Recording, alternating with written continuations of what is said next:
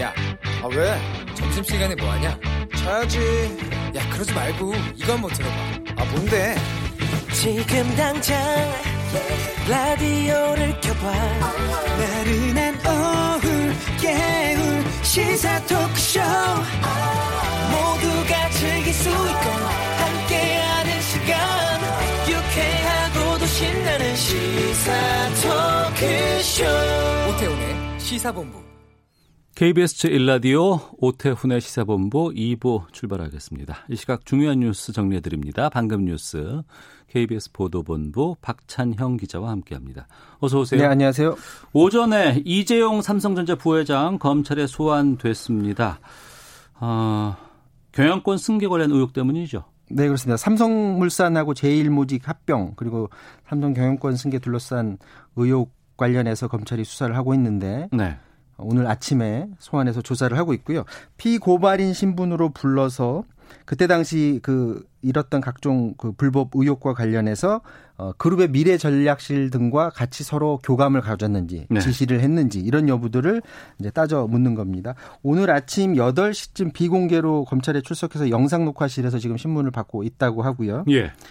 이 부회장이 검찰에 출석한 건 2017년 2월 박근혜 전 대통령한테 뇌물을 건넨 혐의로 박용수 특검팀에 구속돼서 조사를 받았었는데 그 이후에 만 3년 3개월 만에 출석해서 조사를 받습니다.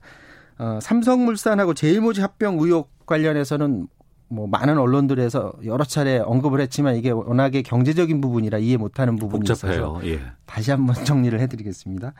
어, 이재용 부회장이 본인 개인 힘으로는 삼성전자의 최대 주주가 될 수가 없습니다. 네. 그런데 삼성전자의 최대 주주가 돼야만 그래도 전체 그룹 전체의 실권을 가질 수가 있는데 근데 삼성물산을 만약에 가지게 되면 그 삼성물산의 지분이 한 4.6% 되니까 굉장한 힘을 얻게 되는 거죠. 음. 그런데 어, 삼성물산하고 제일모직이라는 회사를 서로 합병해서 큰 덩치의 회사에서 자기가 아, 겨- 경영주 노릇을 하면 되는데 네. 제일모직은 다행 본인한테는 다행스럽게도 제일모직의 한 42%가 이재용 일가 주식인 겁니다. 그러니까 네. 합병해서 제일모직은 덩치가 커지고 삼성물산은 덩치가 작아진 상태로 합병이 되게 되면 네. 전체 회사의 지배력이 강화되는 거죠. 근데 삼성물산이 워낙에 잘 나갔던 회사이기 때문에 이, 어. 이잘 나갔던 회사의 경영 실적을 낮추는 게 굉장히 어려운 과정인데 네.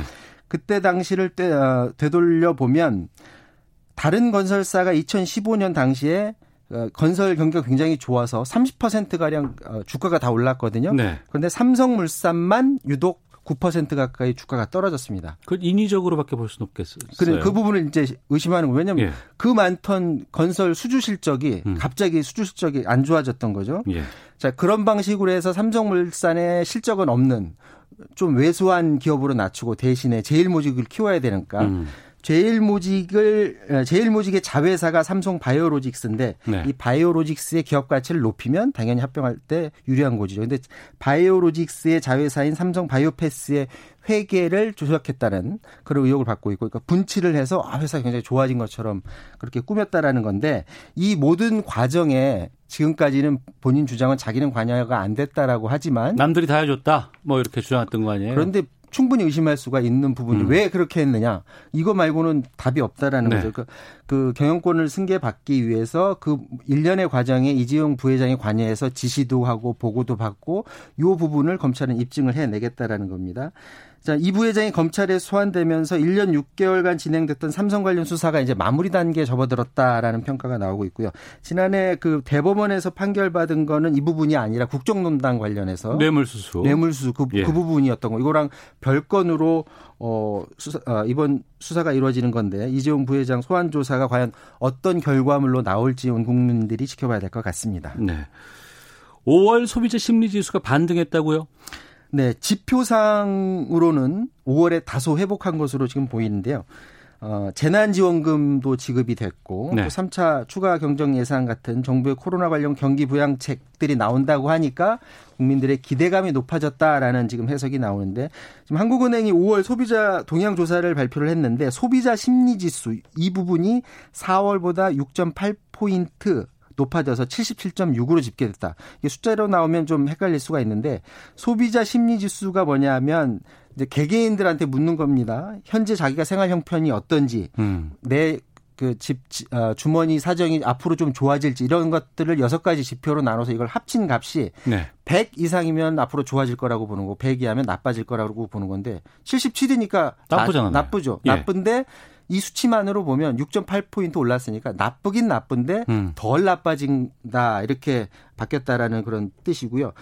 어, 4월보다 7포인트 가까이 올랐지만 소비자 심리 지수 자체는 지난 금융위기 당시인 2008년 10월 당시와 비슷한 수준입니다. 여전히 안 좋은 그런 아, 상황이고요. 지금 재난지원금도 있고 코로나19도 많이 줄어들어서 지금 사람들이 시장 같은 데 가면 많이 나오고 있습니다. 그래서 네. 경기 회복에 대한 기대감은 6월에 가면 조금 더 높아질 가능성도 있는데 한국은행 스스로도 사회적 거리두기도 완화됐고 뭐 재난지원금도 나오고 이런 것들이 전반적으로 소비자들 심리에 영향을 줬다 이렇게 판단을 한, 하고 있는데 가장 중요한 건 이제 코로나19가 빨리 안정화돼야 이 경제 활동도 제대로 돌아가고 심리뿐만이 아니라 실제 실물 경제가 제대로 돌아가는데 네. 지금 지난주 고3 학생들이 등교를 했죠. 네. 그리고 내일 고2, 중3, 초등 1, 2 유치원생들이 등교를 합니다. 내일이 굉장히 중요한 날인데 네. 한 가지 좀 긍정적인 신호는 서울 같은 경우 지난 일주일간 고3들이 과연 확진자가 얼마나 늘었느냐. 네. 오늘 그 결과가 나왔는데 등교한 학생들 중에서는 한 명도 나오지 않았다라고 합니다. 학교에선 감염이 없었다. 네. 음. 물론 이제 조금 더 지켜봐야 되겠지만 이 부분은 굉장히 긍정적인 신호고 내일부터 나오는 학생들에 대해서도 좀 더 철저하게 해서 코로나19가 10명 아래로 내려갈 수 있게 그렇게 해야 될 것 같습니다. 네. 한 소식만 더 보겠습니다. 당뇨약에서 발암 추정 물질이 검출됐어요. 이 당뇨병 있으신 분들이 굉장히 놀랬을 그럴 소식인데요. 국내에서 유통되는 메트포르민 성분의 당뇨병 치료가 치료제가 있는데 네. 이 치료제를 쓰는 31개 품목에서 발암 추정 물질이 검출됐다라는 겁니다. 어. 그럼 당장 내가 당뇨 병을 가지고 계신 분들이 굉장히 불안해할 수밖에 없는 그런 상황. 이 약은 지속적으로 먹어야 되는 거 아니에요? 그렇죠. 만약에 하루나 이틀 걸려도 굉장히 음. 몸에 안 좋은 겁니다. 그래서 어 이 당뇨병을 가지고 계신 분들이 가장 혼란스러워 할 것 같은데 어쨌거나 지금 식약처는 이 31개 의약품의 제조 판매를 잠정 중단했고 판매도 중지시키고 처방에도 제한을 뒀습니다. 네. 이제 문제는 현재 치료 이 치료제를 먹고 계신 분들인데 일단 그 해당 물질은 식약처 홈페이지에 들어가면 음. 구체적으로 제품명이 일단 나오고요. 그러면 네. 내가 이 약을 먹고 계신 분들이 어 그럼 내가 이 약을 계속 먹으면 내가 혹시나 암에 걸리는 것 아닐까 이런 걱정을 할 수가 있거든요. 그 부분에 있어서 추가 조사가 있었는데 이 인체 영향에 대한 평가를 했는데 이 약물을 복용해서 추가로 암에 걸릴 확률은 10만 명 중에 0.21명이다라고 음. 하거든요. 근데 국제적인 표준에서는 10만 명 중에 한 명 정도는 무시해도 된다라는 겁니다. 그 네. 말은 다시 해서 지금 먹고 있는 것 자체가 그걸 먹는다고 해서 바로 암에 걸릴 확률은 극히 낮다는 거고요. 식약처에서 권고하는 거는 안 먹는 것보다는 먹는 게 낫고 정 의심스러우면 음. 바꿔라. 의사 의사 선생님을 찾아가라. 음. 이게 식약처의 권고 사항입니다. 알았습니다. 식약처 홈페이지 들어가셔서 관련이 있으신 분들은 확인하시길 바랍니다. KBS 보도본부의 박찬영 기자와 함께했습니다. 고맙습니다.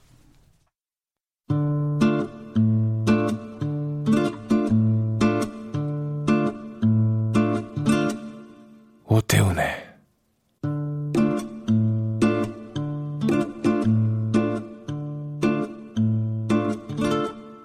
시사본부. 네, 시사본부 듣고 계신 지금 시각 1시 9분 됐습니다. 시사본부 청취자 여러분들의 참여로 이루어집니다. 샵 9730으로 의견 보내주시면 되고요. 짧은 문자 50원, 긴 문자 100원, 어플리케이션 콩은 무료로 이용하실 수 있습니다. 팟캐스트와 콩 KBS 홈페이지를 통해서 시사본부 다시 들으실 수 있고 유튜브로도 만나실 수 있습니다. 검색창에 KBS 일라디오 시사본부 이렇게 검색해 보시면 영상으로도 확인하실 수 있습니다. 매주 화요일에는 정치화투가 있습니다. 더불어민주당 김성환 의원 나오셨습니다. 어서 오세요. 네, 안녕하세요. 서울 노원의 김성환입니다. 예, 그리고 당선자 신분 나흘밖에 안 남으신 분입니다. 미래통합당 조혜진 당선자 나오셨습니다. 어서 오세요. 예, 반갑습니다. 조혜진입니다. 네, 다음 주에는 조혜진 의원으로 저희가 호칭을 예, 하고 고맙습니다. 평소에는 그냥 의원님으로 호칭하니까요. 예. 예. 어제 그 대구에서 위안부 피해자 이용수 할머니 2차 기자회견이 있었습니다. 정의기억연대 활동이라든가 윤미향 당선자를 둘러싼 심경도 밝혔는데 먼저 두 분께서는 어떻게 들으셨는지 궁금한데 김성환 의원께서 먼저 말씀해 주시죠. 예. 참으로 안타까운 이제 사연을 어제 또 듣게 됐는데 네. 조금 더 이게 이제 본질적으로 들어가면요. 우리가 일본으로부터 침략을 받은 지 벌써 100년이 넘었고 해방이 된 지도 이제 70년이 넘었는데 여전히 이제 풀리지 않은 과거사가 있는 거잖아요. 네. 대표적으로 그 위안부 문제가 있고 또 이제 강제 징용에 대한 이제 어그 피해 보상 문제가 여전히 남아 있는데 그 문제가 해결이 안 되니까 그게 이제 최근에 어 일본의 이제 경제 보복이랄지 이제 화이트리스트 배제라든지 또 네. 그것에 대한 지소미아 대응이랄지 이런 문제로 지금 계속되고 있어서 음.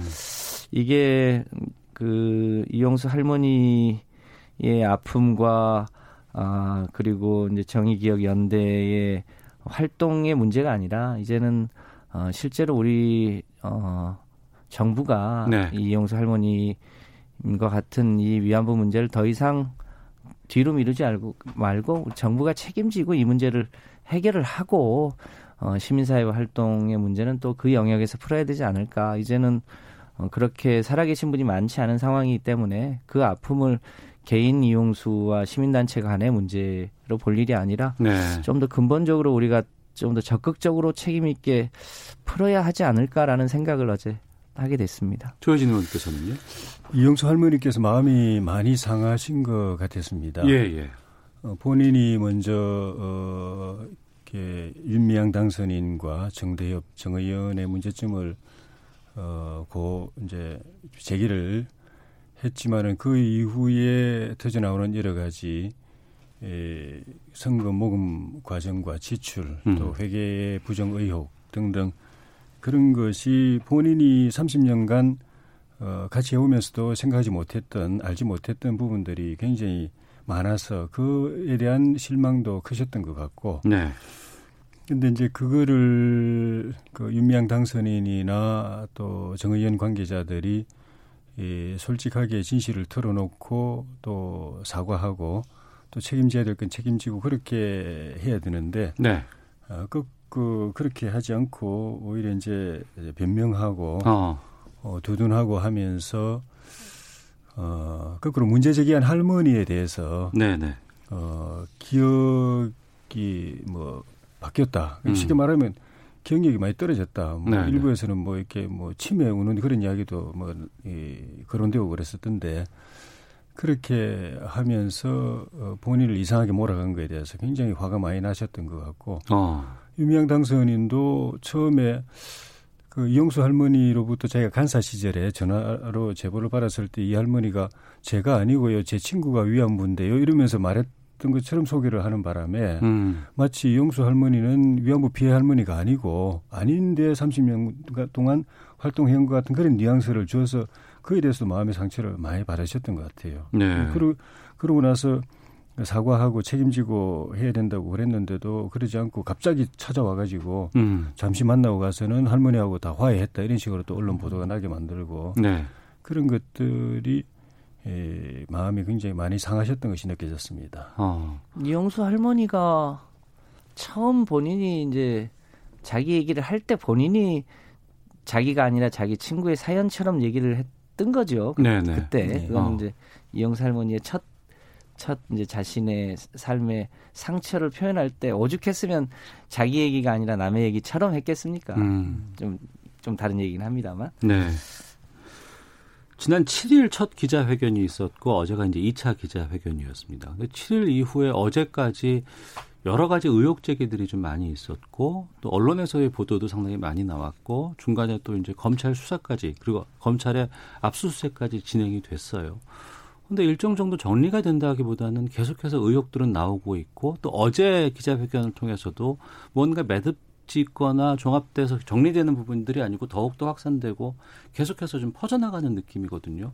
이게 어떻게 정리가 돼야 될지 궁금하기도 하고 지금 명칭 문제도 지금 정신대 문제, 위안부 네. 문제, 성노예 문제, 게다가 이제 회계 방식 투명성이라든가 기부금 사용 내역이라든가 모든 것들이 지금 혼재돼 있고 네. 예, 예, 쉼터 구인 문제도 네, 네. 나오고 있거든요. 그 어제 이영수 할머니가 아마 사전에 보도자료 형식으로 아마 전문을 배표를 한 것 같은데, 네. 어, 그 보도자료를 보면 이영수 할머니가 이 문제를 어떻게 풀어나갔으면 좋겠는지에 대한 얘기가 굉장히 자세히 나오는데 네. 어, 인터뷰 과정에서는 이제 여러 가지 다른 얘기를 하시다 보니까 이제 인터뷰 내용만 떠 있어서 그렇긴 합니다만 네. 그 전문을 보면 대체로 그 이영수 할머니가 이 문제를 해결해 나가는 방식에 대해서 굉장히 상세하게 얘기를 하고 계세요. 그러니까 네. 예를 들면 이 문제에 대해서 한일 양국과 시민사회가 책임을 갖고 좀 조속히 해결해 달라. 한일 관계가 보다 미래 지향적으로 공동 행동을 해야 된다. 청소년 교류와 체험을 위해서 평화 인권 교육관을 지었으면 좋겠다. 그리고 이 정대협이나 정의연 성과를 바탕으로 새로운 역량을 준비해서 했으면 좋겠다. 그리고 이제 회계의 투명성과 어, 개방성 그래서 어떤 사업을 하더라도 그 사업에 시민들이 보다 많이 참여해서 결과를 과정과 결과를 공유할 수 있었으면 좋겠다. 네. 이런 얘기를 쭉 하셨거든요. 네. 저는 이 방향이 대체로 어, 어, 부합한다라고 음. 생각을 하는데 이제 인터뷰 하시면서는 이제 정신대와 위안부의 차이 뭐 이런 얘기를 하시면서 일이 좀 더 꼬여 있죠. 또 더군다나 어, 윤미향 당선자에 대한 문제 제기 이후에 나왔던 여러 가지 이제 의혹들이 같이 붙어 있는 건데 그러니까 이 이용수 할머니 얘기를 종합하면 네. 그동안 30년 동안 소위 이 위안부의 실체와 일본의 사과와 배상에 대한 문제는 여전히 지속돼야 되고 한일 관계가 예, 풀어야 예. 하고 어. 다만 이 문제를 이제 해결해 나가는 정부의 노력과 함께 시민 사회의 노력은 보다 어, 개방적이고 투명하게 진행될 필요가 있겠다. 네. 그리고 이제 윤미향 씨 개인의 의혹 문제는 이제 법적으로 어, 푸는 게 좋겠다. 이렇게 되어 있어서 저는 그 기조대로 어, 가면 되지 않을까라고 생각하고 예. 어, 이제 이제 어쨌든 이용수 할머니께서 윤미향 당 이제 당선자죠 거기도 당선자에게 했던 문제에 대해서는 지금 검찰이 조사 중이고 음. 또 기부를 했던 어 그러니까 정부 지원금을 지원했던 여러 부처가 확인 중에 있기 때문에 저는 그 소소한 실수라면 본인이 사과하면 될 일이고 네.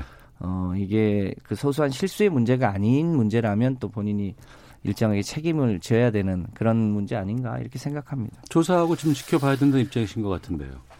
거의 뭐 지금 김성원 의원님께서도 유영수 할머님이 제시하신 방향에 이제 공감을 하시는데 저도 마찬가지입니다. 네. 거의 이제 같은 음. 생각인데 어, 사실은 다 규명돼야 되고 그 과정에서 윤미향 당선인이나 정의연 관계자들은 최대한 협조해야 되고 네. 또 어느 정도 규명된 사실에 대해서는 시기를 놓치지 말고 할머니들을 향해서나 국민들을 향해서나 어, 도덕적으로 사과할 건 사과하고 또 정치적으로 책임질 건 이제 책임지고 어, 법적인 문제는 지금도 계속 의혹들이 또 제기가 되고 있기 때문에 언론에서도 또 새로운 사실이 나오고 또 우리 미래통합당 TF에서도 예, 예. 이번에 또그 어, 윤명 당선인 가족이 지난 1995년부터 최근까지 어, 집을 다섯 채로 구입했는데 그 전, 전부 현금으로 구입, 구입을 한 것 같다. 네. 자금 출처를 확인해 볼 필요가 있다 해서 검찰에 이 자금 추적 필요성을 제기를 했으니 했는데 검찰이 수사해야 될 확인해야 될 대상이 굉장히 늘어나는 것 같아요. 어. 그래서 법적인 문제는 이용수 할머니도 벌을 받아야 된다라고 하셨지만은 네. 사법 절차에 의해서 결정될 것이고 할머님 말씀 중에 참 어, 참 공감도 가고 참 고마운 말씀이다 싶은 게 이 문제는 일본이 천년 만년을 지나도 반드시 사과할 거 사과하고 배상해 배상해야 된다. 음. 책임져야 된다라는 말씀을 하면서 그러면서도 이 일로 인해서 한일 관계가 계속 이게 갈등 지향적으로 가고 서로에게 그, 그 손실이 가는 방향으로 가면은 예, 안 좋다. 우리나라의 장래를 위해서 안 좋다는 그런 취지의 말씀을 하시면서 네. 어, 미래지향적으로 풀려 풀어나가야 되고 그러기 위해서는 다음 세대 주인인 우리 아이들부터 역사 인식을 제대로 가지도록 서로 교류하면서 소통하면서 사실 역사적으로 있었던 일들을 정확하게 알고 음. 정확하게 평가하고 네. 그러면서도 그걸 해결하면서 또 두 나라가 공존 또 같이 번영할 수 있는 길을 양국의 미래 세대들이 지금부터 준비해야 된다라는 그 말씀이 92이신 할머니 말씀 음. 그 통찰이 우리 젊은 사람들보다 굉장히 미래를 내다보면서 어, 전향적이다라는 생각이 들었었습니다. 네. 조혜진 의원님과 같은 생각을 어, 미래통합당 의원님들이 다 갖고 이렇게 같이 했으면 참 좋겠습니다. 아, 네. 그래요? 예. 근데 앞서서 저희가 일부에 일본의 그 메이지 가쿠인 대학교의 서정민 교수 통해서 이제 이 상황에 대해서 어떻게 보도를 하고 있는지에 대해서 확인을 해봤더니 상당히 일본의 그곳 쪽에서는 자신들이 2015년에 했던 것이 맞는데 한국 내에서 여러 가지 의견이 차이가 나고 또 이 정의연의 반대 때문에 못했던 것이다. 뭐 이런 식으로 계속해서 지금 자기들의 입장으로 좀 왜곡하고 폄훼하는 보도들이 지금 많이 나오곤 있습니다. 어제 기자회견 이후에 그러면 이용 살머니는 이제 의견을 제시를 했으니까 윤미향 당선자가 뭔가 입장 표명이 있지 않을까라는 얘기들이 많이 있었는데 아직까지는 지금 안 나오고 있습니다. 어떻습니까? 네, 그 정의연에서 어 그 기자회견과 관련해서 몇 가지 이제 어, 뭐 용어 설명이라든가 용어 설명 정도가 나왔죠. 예. 어, 조만간 어, 윤미향 당선자도 이제 그 후에 제기되는 의혹에 대해서 네. 본인이 직접 해명할 건 하고 또 음.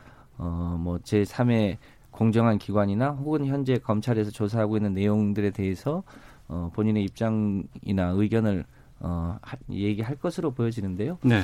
그 아까도 얘기가 나왔습니다만 지금 이 과정에서 어, 이것을 가장 즐기는 사람이 누구냐로 음.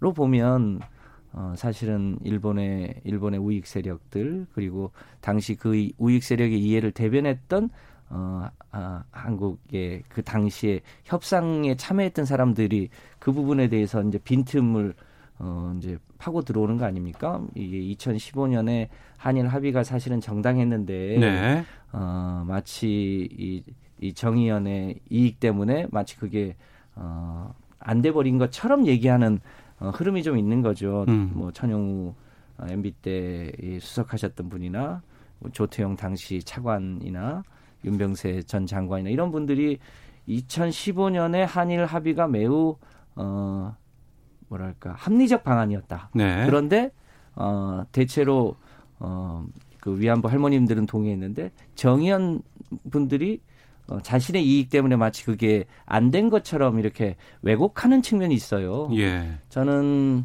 어, 이 문제가 적어도 그런 그런 식으로 흘러가서는 곤란하다고 보고요. 어, 이, 이 문제는 일종의 이제 피해자 당사자주의라고도 합니다만 전체적으로 보면 일본이 피해 그 가해국이고 우리가 어. 피해국이잖아요. 예, 예. 그렇다면 독일이 2차 세계 대전 이후에 피해국에게 했던 것처럼 당연히 일본이 어 필요하면 100번이라도 더 사과를 하고 그에 대한 어, 배상과 혹은 보상에 대한 책임을 진지하게 지려고 하는 노력이 저는 선행되어야 되는데 네. 어, 그 부분에 대해서는 포기하고 마치 무슨 어, 실현 방안인 것처럼 얘기하는 그런 흐름으로 이게 소위 어, 그, 그런 식으로 흘러가서는 곤란하다. 음. 이런 이런 판단이 듭니다. 어떻게 보세요? 어, 제일 중요한 거는 할머님들, 피해 당사자인 할머님들이 중심이 이, 사, 이 사안의 중심이 돼야 되고, 예.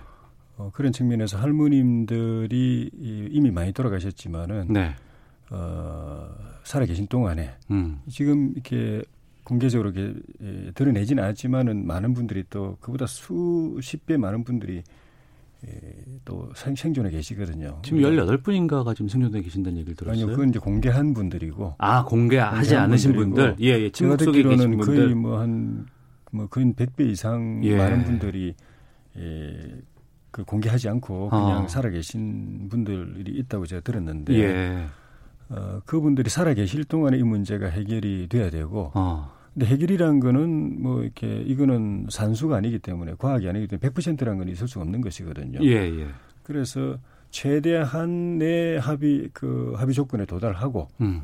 다만 이제 그게 지난번처럼 뭐 불가역적이다 이게 최종적이다 이런 말은 할 필요가 없는 거죠. 나중에 네, 또 네. 다른 문제가 터지면 그렇죠. 또 다시 논의하는 건데 일단 이 시점에서 합의 가능한 그리고 상처를 최대한 치유하고 해소할 수 있는 합의면은 그 합의를 최대한 예, 많이 살아 할머님들이 살아 계실 동안에 합의에 이르고 그걸로 일단은 해결하고 아. 그 과정에서 이, 이 안이 그럼 해결책이냐에 대해서는 당사자인 할머님들의 의견을 1차로 존중해야 되고 예, 예. 그 주변에 있는 시민단체나 뭐 정치권은 2차적인 당사자들이고 아. 그래서 그분들의 다수 의견이 내가 세상 떠나기 전에 이 정도 합의라도 예. 그래서 일단은 1차 매듭을 지었으면 좋겠다면 그렇게 가야 되는 것이고 어. 그런 측면에서 지난번에 그 합의는 에, 그런 정도의 요건을 갖췄다고 생각하고 이제 정의연에도 알렸는데 네. 그분들이 이 윤미향 당선인 같은 경우에 사전에 여러 차례 이제 협의 과정에 의견 제, 그 주고 받았다고 알려져 있는데 그거를 당사자인 할머님들하고 상의를 안 하고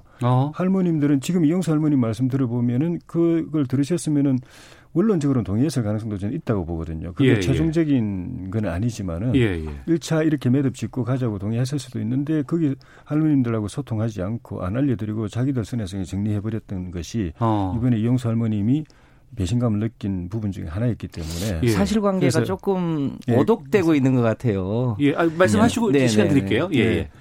그래서 앞으로라도 어, 최대한 빨리 예. 여, 그 한일 양국 정부가 어. 할머님들 생존 계실 동안에 우리가 최대한의 합의를 이루어야 된다는 데 대해서 인식을 가지고 발붙고 나서 가지고 네. 그 합의를 다시 이뤄내고 그 합의의 최종적인 승인은 음. 당사자인 할머님들한테서 받고 네. 동의하면 그게 뭐 일차적인 해결책이라도 그거로라도 일단은 1차 매듭은 지어 드리는 것이 할머님께 대한 도리라고 생각합니다. 알겠습니다. 김성환 의원님.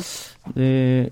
그 우리 조 의원님께서 내용을 조금 착오하고 계신 거 아닌가 싶은데 우리 조태용 대변인이 어, 2015년 합의에 대해서 윤 당선자가 합의 내용을 사전에 알았다 이런 네. 식의 얘기를 했는데 그 사전에 얘기해 준 내용이 내용의 전체가 아니고 아주 일부 내용을 알려준 거고 이용수 할머니께서는 만약에 그것을 내가 알았 다라면 나는 이걸 거절했을 것이다라고 표현하셨어요. 음. 그러니까 내용 자체가 다른 거죠. 그리고 사전에 알려준 것도 하루 전날 그 아주 개요만 알려준 거여서 마치 마치 이 정의연의 그, 그 유명 당선자가 그것을 은폐하고 있어서 네. 문제가 안 된 것처럼 얘기하는 거는 사실과 굉장히 많이 다른 겁니다. 어. 어, 그리고 이제 거기서 가장 문제됐던 거는 당사자에게 충분히 내용을 알리고 합의를 사전에 구하지 않았던 거죠. 예. 그리고 불가역적으로 하고 뭐 비공식적으로는 소녀상을 철거하겠다고 하고 이런 내용이 다 알려지니까 할머님들 포함한 대한민국 국민이 누가 그거를 동의할 수 있겠습니까? 음. 그래서 2015년 안이 폐기가 된 거죠. 그리고 뭐 아시겠지만 천영우 전 수석이 얘기했던 소위 사이또 안이라는 것도 그 내용으로 보면 충분히 어 우리 국민들을 설득할 수도 있을 만한 아닌데 마치 그것도 정의연에서 파토를 놓은 것처럼 얘기했습니다만 실제 내용은 일본 내에서 그 사이토안이 어 사실상 어 부결된 거 아닙니까? 그래서 우리에게 정식 제한이 안 된 거고 네. 그랬던 내용에 대해서 조금 더 피해자 중심주의라고 하는 얘기에 전적으로 동의하지만 그 피해자가 동의할 수 있는 내용을 어 지금에라도 잘 만들었으면 좋겠습니다. 그 제가 뭐 공개하기는 어렵지만 그 당시에 협상에 참여하고 네. 또 윤미향 당선인도 직접 만나 가지고 이제 협의를 하고 했던 분의 이야기를 들어보면은 어. 저 지금 말씀하고 좀 틀려요. 음. 말씀하신 부분하고 좀 틀리고. 팩트 체크를 해봐야 되겠네요. 그리고 이제 문재인 정부 들어서고 난 뒤에 외교부에 그 2015년 한일 위안부 합의에 이가 문제가 있다라고 하고 이제 TF를 만들어서 진상 조사를 했지 않습니까? 예. 그 조사 결과에도 사전에 윤명 당선인하고 어. 차례 의견 교환이 있었던 게 나오고 있고 그래 그에 대해서 좀 전에 말씀하신 것처럼 그거는 그냥 부분적인 내용이었고 본질적인 내용은 그 공유가 없었다라고 하니까 그러면 그때 이렇게 나왔던 그 그 대담록 예, 예. 그거 이제 TF에서 갖고 있을 테니까 문재인 어. 정부 TF에서 갖고 네. 있을 때 그걸 공개하라 공개하면 그 내용 다 나오니까 지금 그렇게 제기가 되고 있는데 지금 공개를 안 하고 있어요. 알겠습니다. 공개를 안 하고 있는 걸 보면은 예. 그거는 그 지금 이제 의원님 말씀하고 좀 다를 수가 있는 확인할 거죠. 수 있는 거 아니겠습니까? 아니 정부가 공개를 안 하니까. 네. 아, 네. 그 지금 확인이 되고 있다, 확인이 안 되고 있다, 또 착오가 있다, 아니다, 그거는 내가 맞다라고 지금 계속해서 지금 네. 의견이 지금 대립되고 있는데 네. 여기서 좀 바로 저희가 확인할 수 있는 상황은 아니기 때문에요. 또 국회에서 21대가 좀 시작이 되면 좀 그런 부분들도 예. 좀 확인을 좀 부탁드리도록 하겠습니다. 청취자께서도 지금 여러 의견들 보내주고 계시는데 8222번 쓰시는 분께서 정의연 그동안 활동을 반성하고 새롭게 나갈 시점이라고 봅니다. 그동안 모금했던 돈들이 어떻게 쓰여지는지 정확히 밝혀주길 바랍니다. 파라나 사사님 할머니의 말씀 일단 검증이 우선돼야 하지 않을까요? 그 말씀이 다 사실이라고 볼 수는 없을 것 같습니다. 진실이 규명되길 바랍니다. 6582님께서는 이용수 할머니가 기자회견에서 하신 말씀은 여야를 막론하고 명명백백히 밝혀서 책임질 사람이 있다면 책임져야 한다고 봅니다. 1967님 할머니 말씀 들어보니 그동안 여러 가지로 섭섭했던 점이 많았던 것 같습니다. 그 부분은 풀어드려야겠지만 다만 이 일을 정치적으로 이용하지 않았으면 합니다라는 의견도 보내주셨습니다. 정치와 함께 오고 계시는데요. 헤드라인 뉴스 듣고 기상청 또 교통정보 확인하고 돌아와서 두 분과 계속 말씀 이어가겠습니다. 문재인 대통령은 내일 학년별 순차 계약을 앞두고 최근 집단 감염이 주로 발생하고 있는 고위험 시설에 대해 보다 엄격한 방역 수칙을 적용하고 합동 점검을 강화해 집단 감염의 재발을 막겠다고 밝혔습니다. 서울시 교육청이 내일 고2와 중3, 초1, 2학년, 유치원 등 240만 명의 등교 수업을 앞두고 중학교는 기말고사만 보고 유치원에 간호사 100명을 배치한다는 추가 방안을 내놨습니다. 자가격리 조치를 어기고 주거지를 무단 이탈한 혐의로 재판에 넘겨진 20대 남성에게 법원이 징역 4개월의 실형을 선고했습니다. 코로나19 사태 이후 관련 법률이 강화돼 내려진 첫 판결입니다. 행정안전부는 어제까지 긴급재난지원금 대상 가구의 95%인 2,056만 가구에 지급을 완료했다고 밝혔습니다. 지급 액수는 13조 원에 육박합니다. 지금까지 헤드라인 뉴스 정원나였습니다. 이어서 기상청의 강혜종 씨 연결합니다. 네, 먼저 미세먼지 정보입니다. 현재 충북과 전북, 대구의 미세먼지 농도 높게 나타나고 있는데 이들 지역은 오늘 종일 나쁨 단계 이어가겠습니다. 경기 남부 등 중부 내륙 곳곳의 공기도 일시적으로 오늘 탁하겠습니다. 충북과 전라도, 광주의 초미세먼지 농도가 현재 1세제곱미터당 37 마이크로그램, 전북 46 마이크로그램으로 나쁨 단계를 나타내고 있습니다. 오늘 점차 흐려지겠습니다. 오후부터 내일 새벽 사이에 중부와 전라북도, 경상북도 지역으로 비가 내리겠습니다. 비의 양은 5에서 20mm로 많지는 않겠습니다만 대기가 불안정해지면서 국지적으로 강하게 비구름대가 발달할 수 있겠습니다. 따라서 강하게 쏟아지는 지역도 국지적으로 있겠고 천둥 번개가 동반되는 곳이 있으니까 주의하셔야겠습니다. 오늘 낮 기온은 서울은 예상 낮 기온을 초과해 23.2도 나타내고 있고요. 전국적으로 18도에서 28도의 분포, 강릉, 대전 23, 광주 25도로 예상됩니다. 내일은 구름만 산타가 아침에 맑아지겠고요. 기온이 조금씩 오르겠습니다. 아침 기온 서울 15도 등 10도에서 17도, 낮 최고 기온 서울 25도를 비롯해서 20도에서 27도의 분포를 보이겠습니다. 해무가 유입돼서 서해안 쪽 안개가 계속 짙었는데요. 이 해무는 계속해서 모레까지 주의하셔야겠습니다. 서해상에 안개가 자욱합니다. 지금 서울의 기온은 23.3도, 습도는 58%입니다. 날씨 전해드렸고요. 다음은 이 시각 교통 상황 알아보겠습니다. KBS 교통정보센터의 김민희 씨입니다. 네, 도로 위로 돌발 구간이 많습니다. 경부고속도로 서울 방면으로 언양 휴게소 부근 4차로에서는 장애물을 처리하고 있고요. 이후로는 쭉 수월하다가 수도권에 진입해서 기흥에서 수원 사이와 또 양재부터 반포 사이로 속도 줄여 지납니다.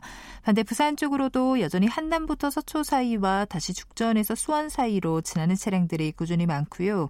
이후 충청권 영동 부근에서는 작업 여파받아 차량들 더디게 지납니다. 서울 외곽고속도로 일산에서 판교 쪽으로는 지금은 장수 부근에서 작업을 하고 있어서 뒤로 계양부터 정체고요. 반대 구리에서 판교 쪽으로 성남 부근에서는 사고가 있었던 만큼 부근으로 더딘 흐름 남아 있습니다. 평택 제천 고속도로 제천 쪽으로 북진천 일대의 정체도 작업 여파입니다. 서울시내 강변북로 일산 쪽으로 양화대교 부근 4차로에서도 사고가 났는데요. 뒤로 마포대교부터 지나는데 10분이 넘게 걸리고 있습니다. 서부간선도로 안양 쪽으로 철산대교를 앞두고도 사고가 있었기 때문에 오금교 부터 부터 더딘 흐름 남아 있습니다. KBS 교통정보센터였습니다.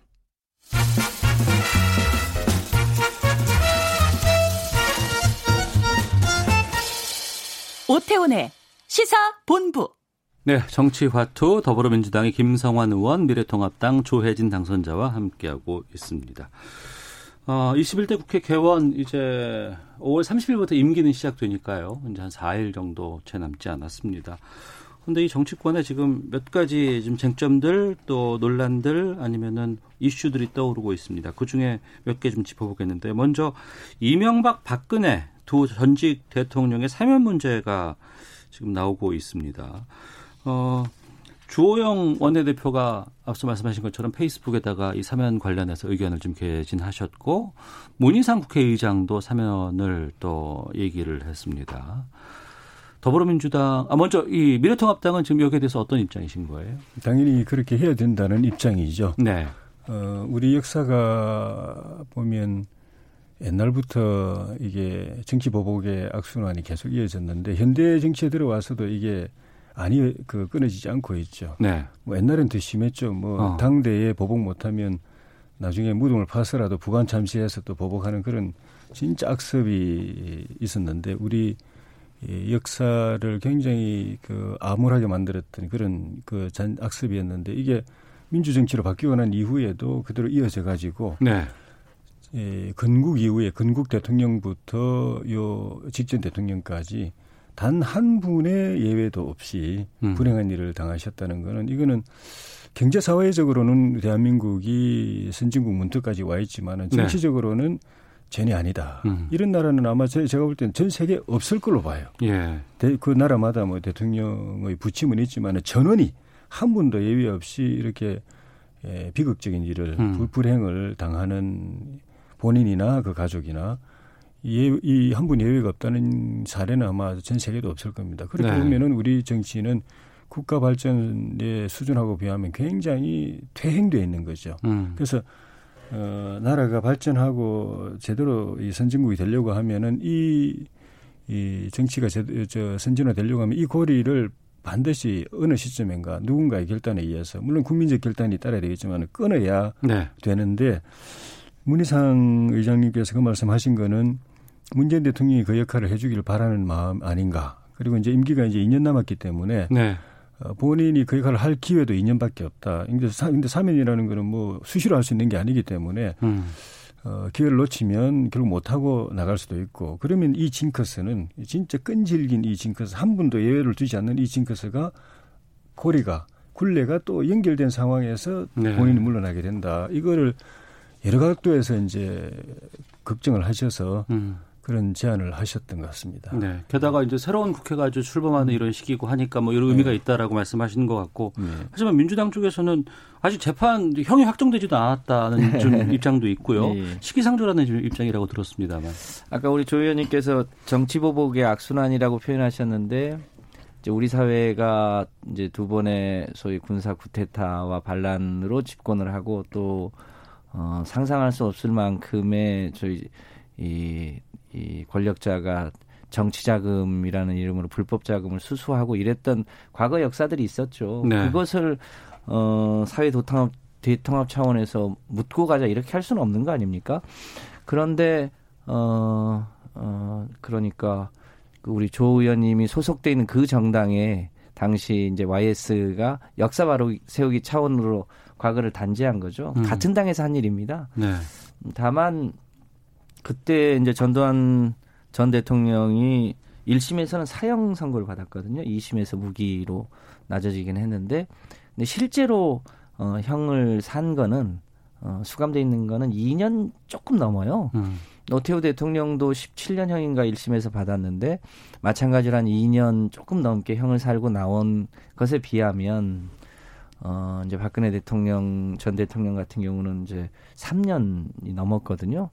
그리고 그 후에 1년 후에 어, 이명박 대통령도 이제 에, 이제 수감돼서 이런저런 이제 어려움을 겪고 있는데 그 이제 사회 통합 차원에서 네. 그 고민해야 될 저는 시기가 어, 가까워졌다는 것에 대해서는 전 동의합니다. 네. 다만 그것이 이제 아무리 급하다고 어, 바늘 허리에 실기고 갈 수 없는데 문제는 워낙 여러 가지 사안들이 복잡하게 얽혀 있다 보니까 그리고 어 박근혜 대통령 같은 경우는 본인이 여전히 그 탄핵과 본인의 어, 잘못에 대해서 지금 인정을 안 하고 있는 거 아닙니까? 네. 그러다 보니까 지금 재판이 굉장히 길어진 거죠. 음. 만약에 지금 모든 재판이 끝난 상태라면 저는 어, 문희상 의장님의 제안이나 이런 걸 좀 진지하게 고민해 봐야 된다. 네. 다만 형이 예, 아직 저 마무리되지, 그러니까 재판이 마무리되지 않는 상태에서 무슨 수로 사면을 하라는 얘기냐. 음. 이런 그건 뭐 대통령도 할 수 없는 일이라 빨리 재판을 마무리하고 네. 그리고 이제 사회 통합 차원에서 우리가 어떻게 하는 게 맞는가에 대한 요구를 이제 대통령한테 하는 게 음. 맞다. 지금은 지금은 여러 가지 법적 절차나 정서나 이런 것 때문에 시기상조다. 네. 다만 사회 통합 차원에서 그 재판이 종료된다면 검토해 볼 수 있는 거 아니냐 이렇게 생각합니다. 알겠습니다. 문 회장님 말씀도 그 전제죠. 네. 아, 네. 그러니까 형이 확정되고 나면 예, 형이 확정돼야 뭐, 음. 뭐 하려고 해도 할 수가 있는 거기 때문에. 음. 근데 예. 어, 문 회장님 제 생각대로 문 회장님이 문 대통령이 이 그 악습의 고리를 끊는 대통령으로 남기를 예, 바라는 마음에서 이제 했다고 저는 이제 그렇게 생각을 하는데 그 기회가 이제 2년 남았는데 네. 재판이 이렇게 무한정 끌면 하고 싶어도 음. 안 돼요. 이 2년 안에 제, 그 대법원 확정 판결이 나야 되는 거고 네. 그래서 뭐 일부라도 또 파기 환송되거나 이래 돼 버리면 진짜 뭐 문 대통령이 설령 마음이 있으신지 어쩐지는 모르겠지만은 음. 있다고 해도 안 되는 거거든요. 그래서 일단 그걸 염두에 두고 재판 절차를 임의로 간섭은 할 수는 없지만은 네. 이런 국가적 과제, 국민적 공론의 화제를 그 화두를 두고 대부분도 재판 절차에 대해서 고민을 해야 된다는 거 하고 신속하게 할 필요가 있겠죠. 그다음에 이제 그 국민들도 좀 전에 말씀드린 것처럼 대통령의 결단이지만 국민적 공론이 모여져야 되거든요. 그래서 국민들도 이 문제에 대해서 지금부터 생각을 해서 공론이 모일 시간이 필요한 거고 네. 정권 쪽에서도 고민을 해야 음. 대부분 확정 판결 난, 그 끝나고 난 뒤에 6개월, 3개월 남았으면 그때부터 고민 시작하면 여론 모으기 시작하면 음. 늦기 때문에 그런 알겠습니다. 화두를 던졌다고 음, 생각합니다. 음, 알겠습니다. 또 하나의 네. 이슈가 있습니다. 한명숙 전 총리가 지난 노무현 전 대통령 서거 11주기 추도식에 참석을 했고 또 그 이후에 지금 뭐 뉴스타파발 아니면 여러 가지 뭐 KBS도 지금 보도를 하고 있는데요. 어, 한명수 전 총리 관련한 사건에 대해서 여러 가지 보도들이 지금 나오고 있습니다. 이것도 지금 정치권에서 지금 계속 이슈가 되고 있는데 어떻게 보시는지 의견 듣고 마무리하도록 하겠습니다. 이거는 조혜진 의원께서 먼저 말씀해 주시죠. 예, 뭐 그 한명숙 전 총리께서 제 개인적으로는 그 19대 때 수업을 같이 들은 관계라서 인품을 접할 기회가 있었는데 네. 뭐 아주 각, 아주 잘은 몰라도 음. 어, 참 고아한 인품을 가졌던 가진 분처럼 느껴졌었고 그리고 여성운동, 시민운동, 민주화운동에서 큰 이, 기여가 있었던 건 맞고 또 본인이 재판을 당한 입장에서는 그때 이 나는 이 억울하다라고 이야기한 것을 어쨌든 끝까지 일관성 있게 이야기하는 건 저는 뭐 있을 수 있다고 보는데 네. 어, 지금 민주당이 177석 얻자마자 음. 아, 이거부터 제기하고 나오면서 어, 근데 재심은 안 된다는 걸 본인들도 아니까 예. 재심 요건이 안 되기 때문에 재조, 재조사를 요구를 하고 있는 것이거든요. 예, 예. 근데 재조사라는 것도 검찰의 김태년 원내대표가 재조사하라고 하고 또 추미애 법무장관도 필요성을 이야기했는데 검찰이란 건 기본적으로 범죄 행위에 혐의가 있을 때 처벌을 전제로 해가지고 수사를 하는 기관이거든요. 예. 요즘 들어와서 예외적으로 뭐 음. 대통령께서 이거는 범죄와 관계없지만 역사적으로 진실 규명이 필요하니까 검찰이 조사를 한번 해보라고 던지는 사건이 있지만 예. 그거는 정말 역사적으로 중대한 사건인 경우 기록을 남겨야 되는 사건인 경우고 이것처럼 유무죄를 또 다시 다퉈야 되는 그런 형사 음. 사건은 음. 아니거든요. 예. 그런 측면에서 민주당이 이렇게 어, 시작부터 이렇게 나오는 거는 국민들 눈에 음. 이게 어, 어떻게 보면 오만이나 독선 또는 아. 권력의 횡포처럼 보일 수 있기 때문에 네. 사법 체계를 뒤엎고 이 법적 정의도 그냥 힘으로 그냥 이게 좌지우지하려는 그런 모습으로 보일 수 있기 때문에 좀 마무리해 주시고요. 신중하셔야 되지 않을까 싶습니다. 예, 김성원 의원님. 예, 그 하명숙 전 총리가 어, 노무현 대통령 서거 11주기 오찬장에서 이제 결백을 얘기를 하셨는데 그 자리에 저도 같이 있었거든요. 예, 예. 그래서 그 얘기를 그 소회를 이제 잠깐 들었습니다만 우리 국민들이 최근에 이게 어, 어 여러 가지 의혹에 대해서 동의를 하, 하는 이유가 과거에는 잘 몰랐지만 최근에 조국 장관에 대한 과도한 검찰의 수사라든지 또 어, 유시민 전 장관에 대해서 채널 A 등과 어, 이, 전 검사장과의 유착 의혹이라든지 예. 이런 것 때문에 검찰이 정의롭게만 하지 않는구나. 음. 그 실제로 올가미를 씌워서 없는 제도 만들 수도 있겠구나. 한명숙 전 총리도 그럴 수 있었겠구나라고 하는 어, 것을 최근에 다른 여러 가지 사례를 통해서 소위 검찰의 과잉 수사 등에 대한 의혹을 예. 갖고 있기 때문에 예. 법무부나 어, 검찰에서 스스로 스스로 한번 되, 되돌아봐라라고 음. 하는 거고 어, 이 이제 하면서 총리가 이 문제를 다시 이제 재심 요청하는 건또또 다른 문제니까요. 예.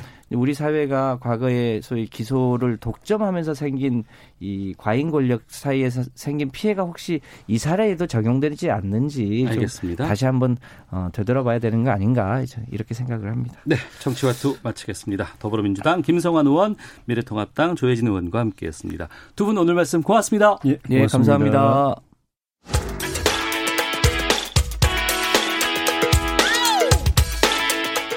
오태훈의 시사본부는 여러분의 소중한 의견을 기다립니다. 짧은 문자 50원, 긴 문자 100원의 정보 이용료가 되는 샵 9730, 우물정 9730번으로 문자 보내주십시오. KBS 라디오 앱 콩은 무료입니다. KBS 라디오 오태훈의 시사본부. 지금 여러분은 대한민국 라디오 유일의 점심 시사 프로그램을 듣고 계십니다. 네, 연예 문화 이슈를 폭넓게 알아보는 하재근의 문화살롱. 하재근 문화평론가와 함께합니다. 어서 오세요. 예, 안녕하세요. 일요일 날 저녁에 개그 콘서트에 클로징 음악이 나오면 그날은 기분이 이제 끝났어요. 학교로 가 이제 가야 되는구나 다음 날 아침에. 네. 이런 느낌이 참 많이 있었는데 개콘이 새로운 변신을 위한 휴식기라고 발표를 했는데 네. 해지로 받아들이는 분들이 많다고요. 그렇죠. 휴식기라고 하면 다음에 시작될 것을 기약하면서 뭔가 그 준비하는 움직임이 포착이 돼야 되는데 네. 끝난다는 것만 있지 새롭게 뭘 준비하는 듯한 그 흐름의 포착이 안 되기 때문에 음. 그냥 단순히 폐지 아니냐 네. 그런 이야기가 나오는 거고 그래서 개혁 콘서트에 좀 정든 분들이 굉장히 많은데 예. 좀 아쉽기도 하고 당장 음. 개혁 콘서트에 생계를 잇고 있는 수많은 뭐 이 개그맨들을 비롯해서 그분들 앞으로 생계는 어떻게 될지 걱정이 됩니다. 네. 개그 콘서트가 언제부터 시작했어요? 이게? 1999년. 네. 오래됐네요. 9월 4일. 예, 예. 20년, 21년 그 정도 음. 된 거죠. 21년 정도. 그러니까 21세기를 개그 콘서트와 함께 우리 대한민국이 보냈던 것인데 네. 여기가 기존에 이제 우리나라 코미디가 꽁트 코미디라고 해서 스튜디오에서 그랬죠. 꽁트하는 예, 예. 그런 거였는데 이게 이제 어, 라이브 콘서트 방식으로 그 당시에 대학로 콘서트 무대가 있었는데 연극 같은 거. 네. 그 대학로 그 코미디 콘서트 형식을 그대로 방송으로 가지고 와서 어. 대박을 친 거죠. 예, 예. 그래가지고 뭐 봉숭아 학당, 음. 갈갈이 삼형제, 네. 생활 사투리 이런 게 연이어 대박을 치면서 국민 코미디 프로그램으로 자리매김을 했었죠. 음, 유행어도 네. 상당히 많고 정말 많은 스타가 나왔잖아요. 유행어 굉장히 많은데 얼굴도 네. 못생긴 것들이 잘난 척하기는 그 정정철 씨라든가 어, 그까이 거 대충 장동민 씨라든가 예, 물을 예. 주세요 어. 박준영 씨라든가 밤바야 심현섭 씨, 씨. 예, 예, 예, 예. 김진현 씨 예, 예. 등등등 엄청난 유행어들이 있었습니다. 그, 그 유행어를 지금 하재근 평론가께서 해주시니까 네. 그 장면이 머릿속으로 싹 떠올라요. 네. 그만큼 많은 사람들에게 각인돼 있는 네. 프로고 또 애착 가는 프로고 21세기를 거의 같이 한 프로인데 그렇죠. 뭐 이게 단순히 개콘만 흥행을 한 것이 아니고 네. MBC랑 SBS까지도 퍼져나갔잖아요. 그러니까 이제 개그 콘서트가 흥행하면서 우리나라 코미디의 판도가 바뀐 거죠. 네. 공개 코미디로 다 바뀌는 거죠. 음. 그래서 SBS에서 2003년에 네. 웃음을 찾는 사람들 어. 웃찾사, 웃찾사, 예, 예 또 이 MBC에서 2005년에 웃는 데이, 예. 그 다음에 개그야, 어. 2009년에 하땅사 다 이제 공개 코미디로 예, 예. 이렇게 내놓으면서 공개 코미디가 완전히 우리나라 코미디의 주류가 됐고 어. 이 중에서 특히 웃찾사가 한때 개그 콘서트하고 쌍벽을 이룰 정도로 인기를 끌어서 예. 웃찾사에서도 뭐 그런 거야 어. 라든가 뭐 그때 그때 달라요 뭐라든가 웅이 아버지 아, 뭐 이런, 예, 예, 예, 이런 등등의 유행어가 탄생했었죠. 강성범 씨는 그래서 개콘에 있다가 우차사로 옮겨가기도 그렇죠. 했었고. 왔다 갔다 했죠 인원들이. 예. 예. 그렇게 모든 방송사에서 지상파 방송사에서 활항했던 이 개그 프로그램들이 네.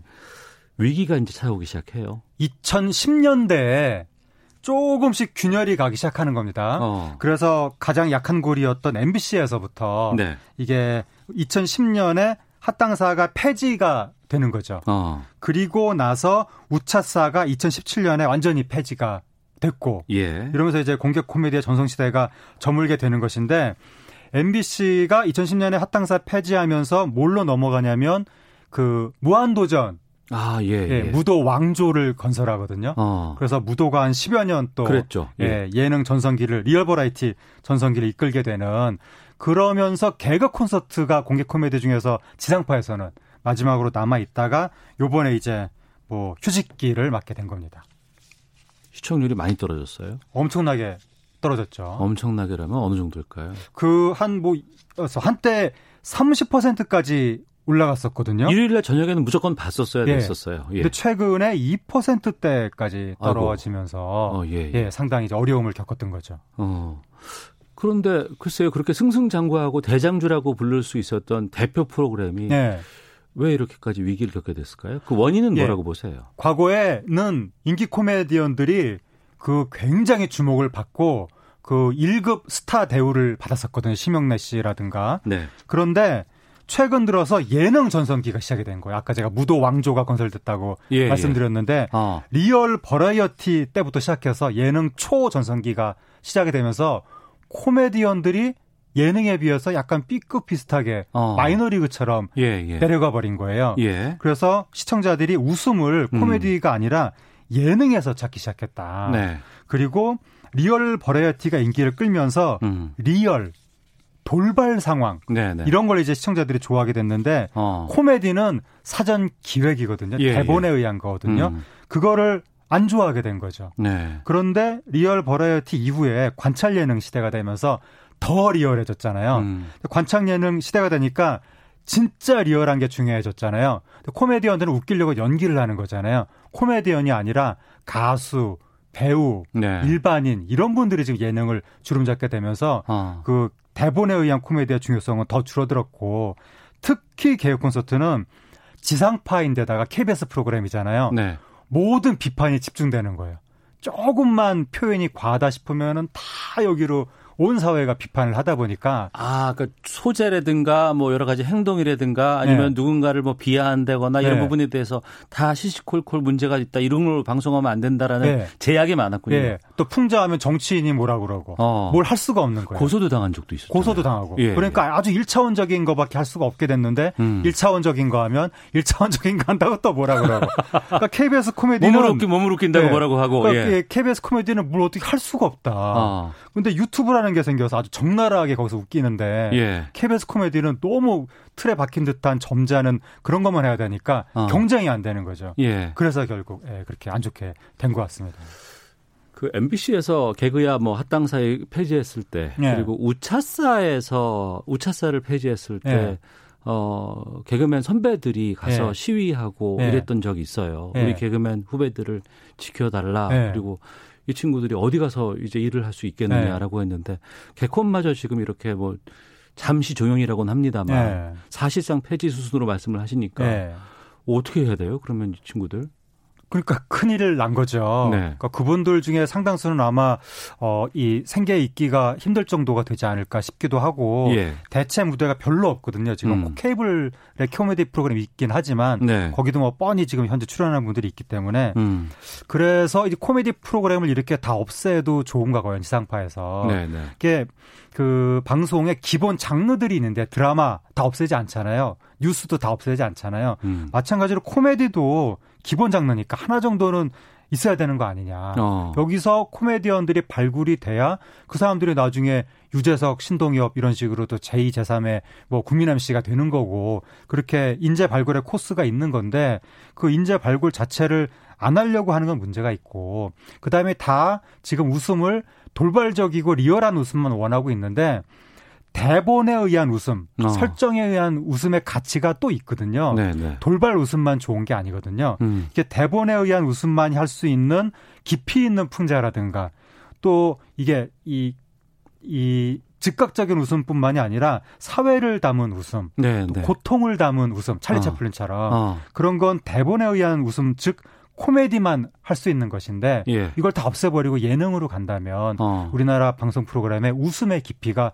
너무 얕아질 것이다. 예. 그래서 좀 방송국들이 길게 보고 어. 코미디 프로그램 하나 정도는 육성을 해야 되고 그 다음에 이 그렇게 됐을 때 이 프로그램이 그 외면받지 않게 하려면 좀 이제는 지상파 코미디 프로그램 나중에 만약에 생긴다면 관대하게 봐줘야 된다. 어. 너무 비판하는데 사람들이 익숙해져 있어가지고 의뢰의 다 비판하는 거예요. 뭐 시민단체부터 시작해서 언론 매체들도 예. 이제 앞으로 만약에 다시 생긴다면 이제는 좀 관대하게 봐줘야 될 것 같습니다. 어. 0760님께서 아이고 개콘 끝났나요?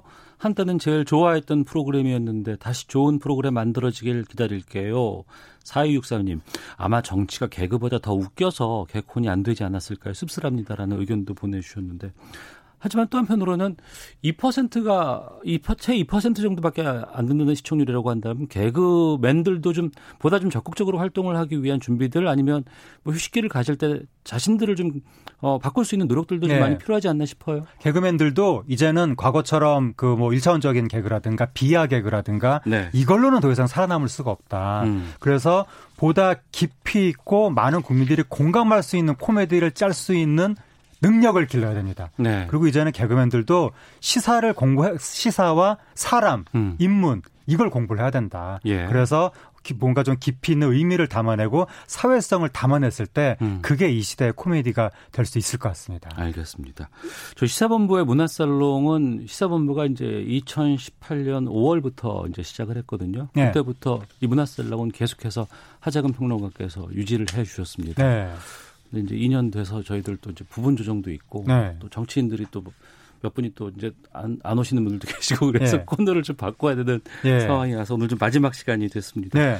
어떤 느낌이셨는지 좀 마지막 인사 좀 부탁드립니다. 네, 개그 콘서트와 함께 저도 물러가게 됐는데 그동안 뭐 재밌게 방송 잘 했고요. 제 네. 말씀 들어주셔서 감사하고 알겠습니다. 앞으로 기회가 되면 다시 찾아뵙도록 하겠습니다. 또 연락드리겠습니다. 고맙습니다. 감사합니다. 예, 시사분 마치겠습니다. 안녕히 계십시오.